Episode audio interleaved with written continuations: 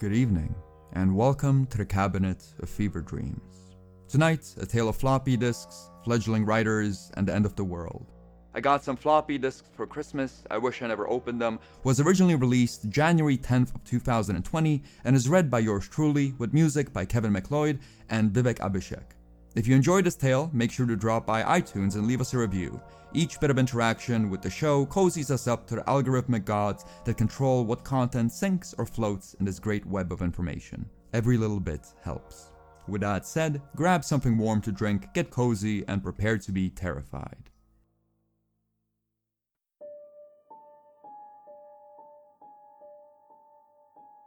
I've been refreshing the homepage of every major news site for the past 12 hours looking for some sort of a hint about how the world is going to end. I know it's crazy, I know it's irrational, but I can't escape the feeling that there is only a couple days left before everything ceases to exist. I'm not exactly sober right now, so excuse me if I ramble. I just needed to get this out. For the past four years, I worked in a writing room for a children's TV show if you're between the ages of 7 and 12, you might have heard of it. If you aren't, then you haven't. It wasn't exactly the most glorious of gigs. When I was younger, I imagined I'd be a household name by now, but reality sets in over time. Four years later, December 2021, we finish off the script for the final season. The writing team dissolves and we all gear up to enter the new year freshly unemployed. It was all pretty bittersweet. I don't think anyone had a particularly strong connection with the source material, the last couple of weeks dealing with the studio notes were pretty tense, but most of us had been with the project from the start, and it felt weird saying goodbye to something we'd spent so long working on. I figured I'd look on the bright side and take the ending of the show as a sign it was time to move on to something new and exciting. I promised myself I'd write something gory and raunchy come January, with the hopes of getting myself past the G rating mindset. I took some time off writing during the Christmas holidays, Figured providing a bit of a buffer zone between projects would do me good. And I was also spending my first Christmas with my partner's family, so I didn't want to come off as antisocial. Outside of some awkwardness around me refusing wine during Christmas dinner, her family was all sorts of hallmark. Nice people, good food, decent potential in laws. I got her dad a beard trimmer, because he has a beard, and her mom a book about dogs, because she likes dogs. They got me a fancy pen, because I'm a writer. As far as inoffensive gifts go, I'd say we did pretty well. I'm not a big Christmas person. The whole gift giving thing makes me anxious. But my partner managed to provide a gift that changed my life. A couple weeks back, my parents sold our first desktop computer to a collector. It was one of those blocky Macintoshes that had a power button in the back and would casually go yabba dabba doo every hour. A good old grandfather clock with a word processor built in, before getting rid of the computer, my mother backed up all the files on a series of floppy disks. For Christmas, my partner gave me a stack of them. Everything I wrote between 99 and 05, my collection of completed works before we switched over to a computer that could handle colors. I was pretty floored. The idea of reading stuff I wrote when I was 12 filled me with equal parts curiosity and horror. I was expecting a lot of cringe, and a lot of cringe I got. But I also stumbled upon something that's had me scouring the internet for evidence of impending doom.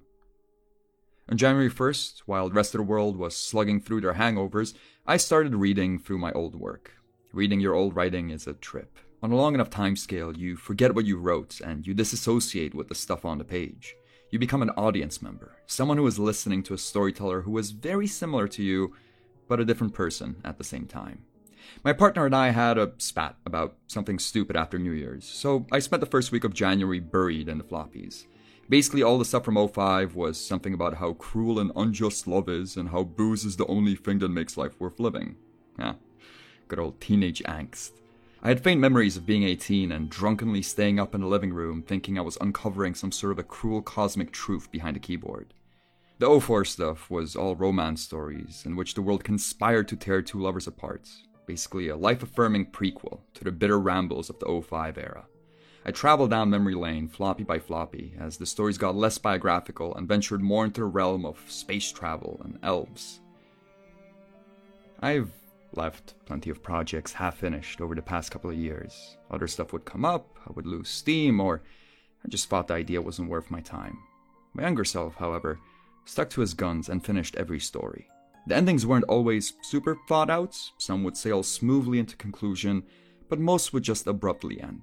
A dozen or so plot threads that were left completely dangling, conflicts that dissipated into nothingness, invading armies who just randomly decided to go home. Unsatisfying endings, but endings nonetheless. I was reaching the end of the stack, and the stories were becoming increasingly difficult to read. Space pirates here, space pirates there, evil magicians, and all that other noise a 12 year old boy would come up with.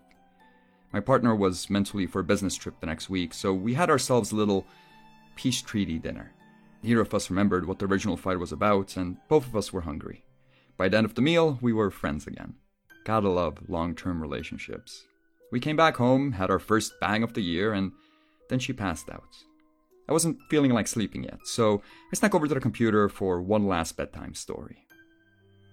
If I had only stayed in bed, I wouldn't be writing this right now.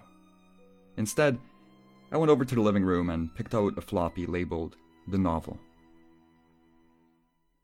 Like most fledgling pen monkeys, my first attempt at writing anything was a novel. There was no pre planning, there was no set ending. My 12 year old self just started weaving an unstructured story about another 12 year old with hopes of a plot emerging on its own. I don't remember writing this thing at all, but what I do remember are the reactions when I sent around the first couple of chapters. My friends said it made them sad. My English teacher recommended me to the school counselor. My father awkwardly sat on the edge of my bed and asked me if I've ever done drugs. After the first couple of chapters, I had to take a walk around the room. The cringe was strong with this one. The novel dealt with the story of Mark, a character who was totally not based on 12 year old me because he had different colored hair. He would stroll around town being sad and moody while witnessing people being cruel to each other, Cops constantly shot innocent people, every homeless person was getting spit at, half the population was drunk because they couldn't cope with how unfair life was. I can't believe I actually sent the first couple of chapters to people. I'm happy that at some point I stopped showing off my work and kept the narrative to myself. It was pretty entertaining seeing a funhouse mirror version of my 12 year old life. The first experience I had with a cigarette was with Jerry Stone. We snuck outside of school during lunch and each smoked half a Lucky Strike. In the novel, Mark had his first smoke with the aptly named James Tree, and instead of coughing his lungs out and putting out the cigarette halfway through, he smoked like a seasoned veteran and mused about the painful nature of life. I've been on vapes for the past two years, but reading Smoking is the only socially acceptable form of suicide. That's why so many people smoke. It's because they want to die. Made me laugh so hard, I needed a cigarette. I snuck over to my partner's purse and bummed one of those pop menthol smokes. I kept on reading, and Mark kept on getting older. He stumbled through life making and losing friends while going through all sorts of pretentious monologues about how cruel and unpredictable life is. It honestly was starting to get a bit monotone. There's only so many ways you can explore human capacity for selfishness. I figured I'd give it a couple more chapters before going back to bed. But then the sex stuff came. I lit up another one of my partner's smokes. Now, I don't want to get too blue. I am talking about the writing of a prepubescent here, but Jesus Christ. Whatever guesses my 12 year old self had about high school hookups were way off base. Every tryst was loaded with drama, romantic triangles were everywhere, any teacher below 40 was bagging a student, and every time people had sex, they would get off like 12 times a pop. Thank fucking God I never sent this to anyone else. Pretty sure if my parents had ever read this, they would have me sent to a shrink and would have the school investigated. My early romances were purely limited to being terrified while doing hand stuff at parties. I'm certain none of the teachers banged any of the students, and the number of romantic triangles was pretty sparse throughout my school life. The chapters were frantic, anatomically questionable, and generally off base in terms of human sexuality. Just the type of thing you'd expect from a 12 year old writing about what he thinks high school is like. I read through a fair amount of gross sex talk, and then I ran across something that gave me pause. Mark met a girl with a gap in her teeth. Up until this point, everything followed a pretty predictable path angst, a little bit of booze, more angst, and then some misguided attempts at romance. The story applied to me, but if my 12 year old self had watched any amount of high school movies, he could have made a handful of educated guesses that would have hit near the mark. But the girl with the gap in her teeth was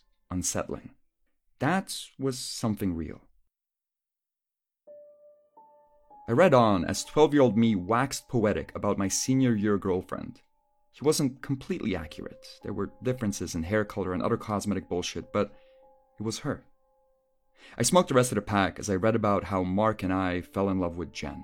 She was Joanne in the book, but it was definitely Jen. The plot started to drag.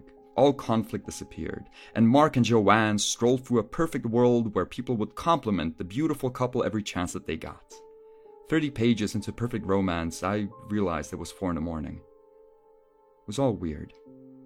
Really weird, but I promised myself I'd go to sleep at adult times in 2022. I snuck into bed around 4:10.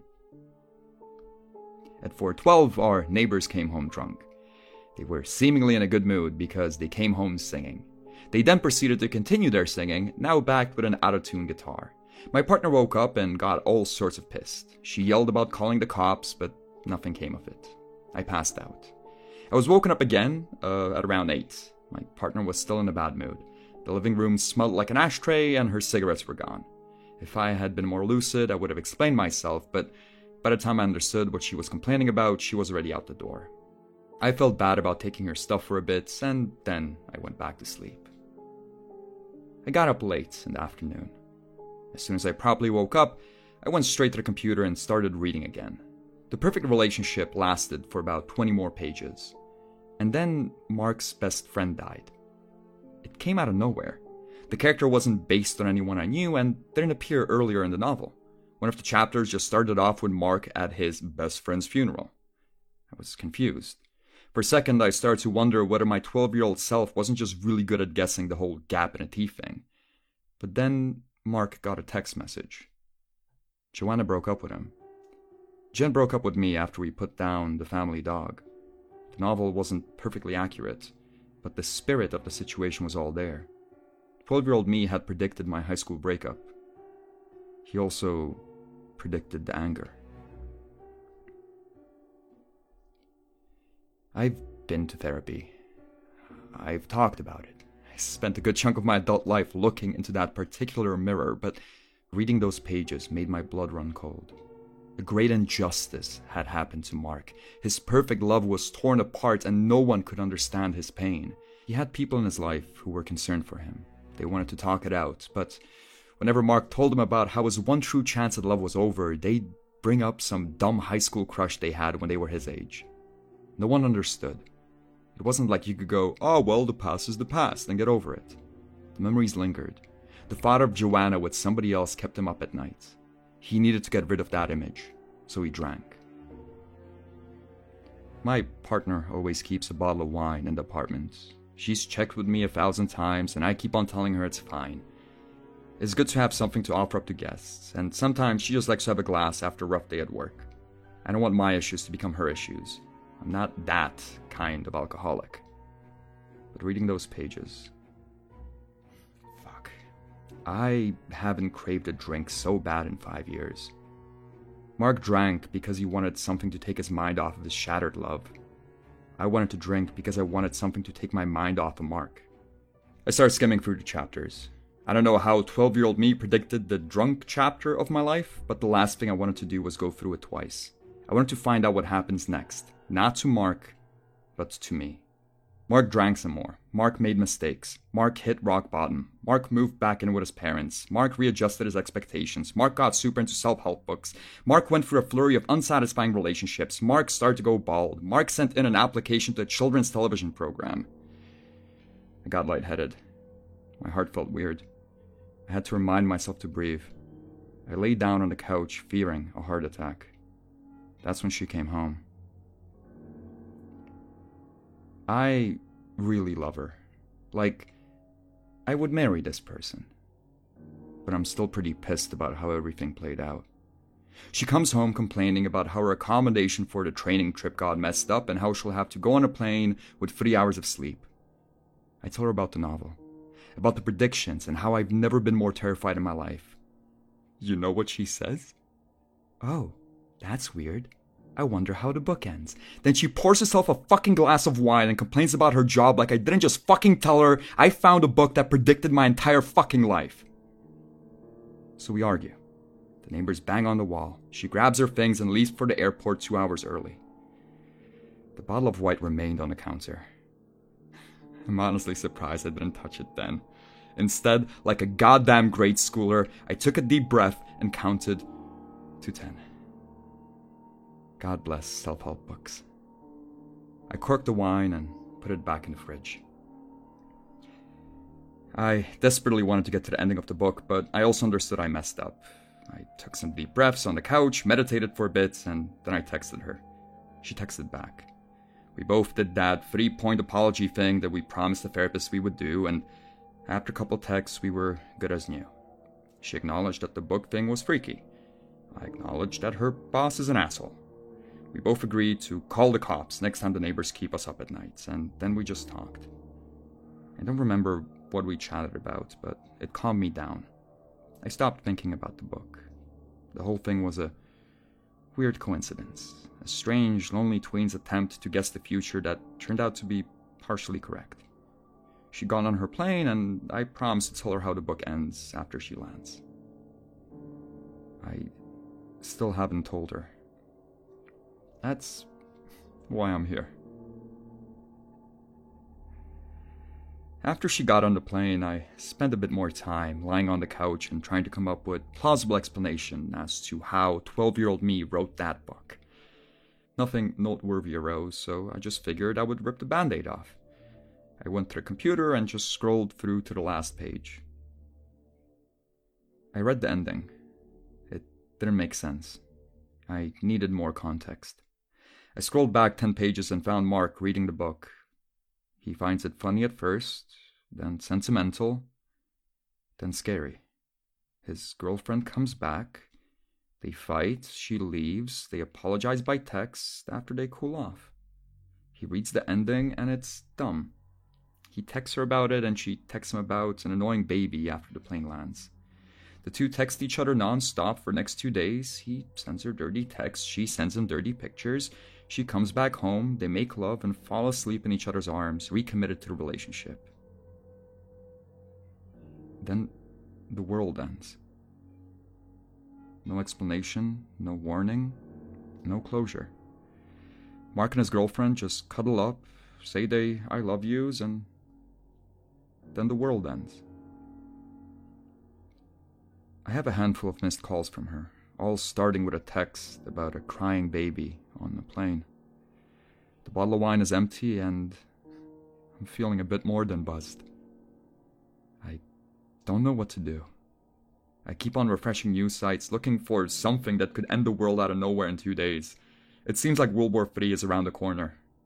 I'm scared that if I talk to her, she'll convince me everything is okay. I'm scared that she'll come home and everything is going to be fine. I'm scared we'll fall asleep together.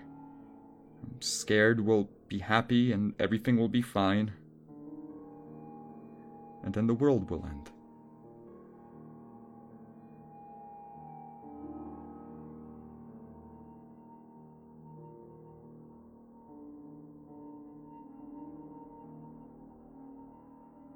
The Cabinet of Fever Dreams is written and produced by Mike Jesus Langer and is brought to you by patrons such as Moo, Serafina L, Lucky J. Horton, Alan Rawl, Kus, and Bob Konderk. If you'd like to join these fine people and support the show and get early access to episodes along with a bunch of bonus content, drop by patreon.com slash Mike J. Langer. That is all for tonight. See you all on Thursday with the story I Heard the Saxophone of Erich Zann, read by the fantastic Sean Brodeur.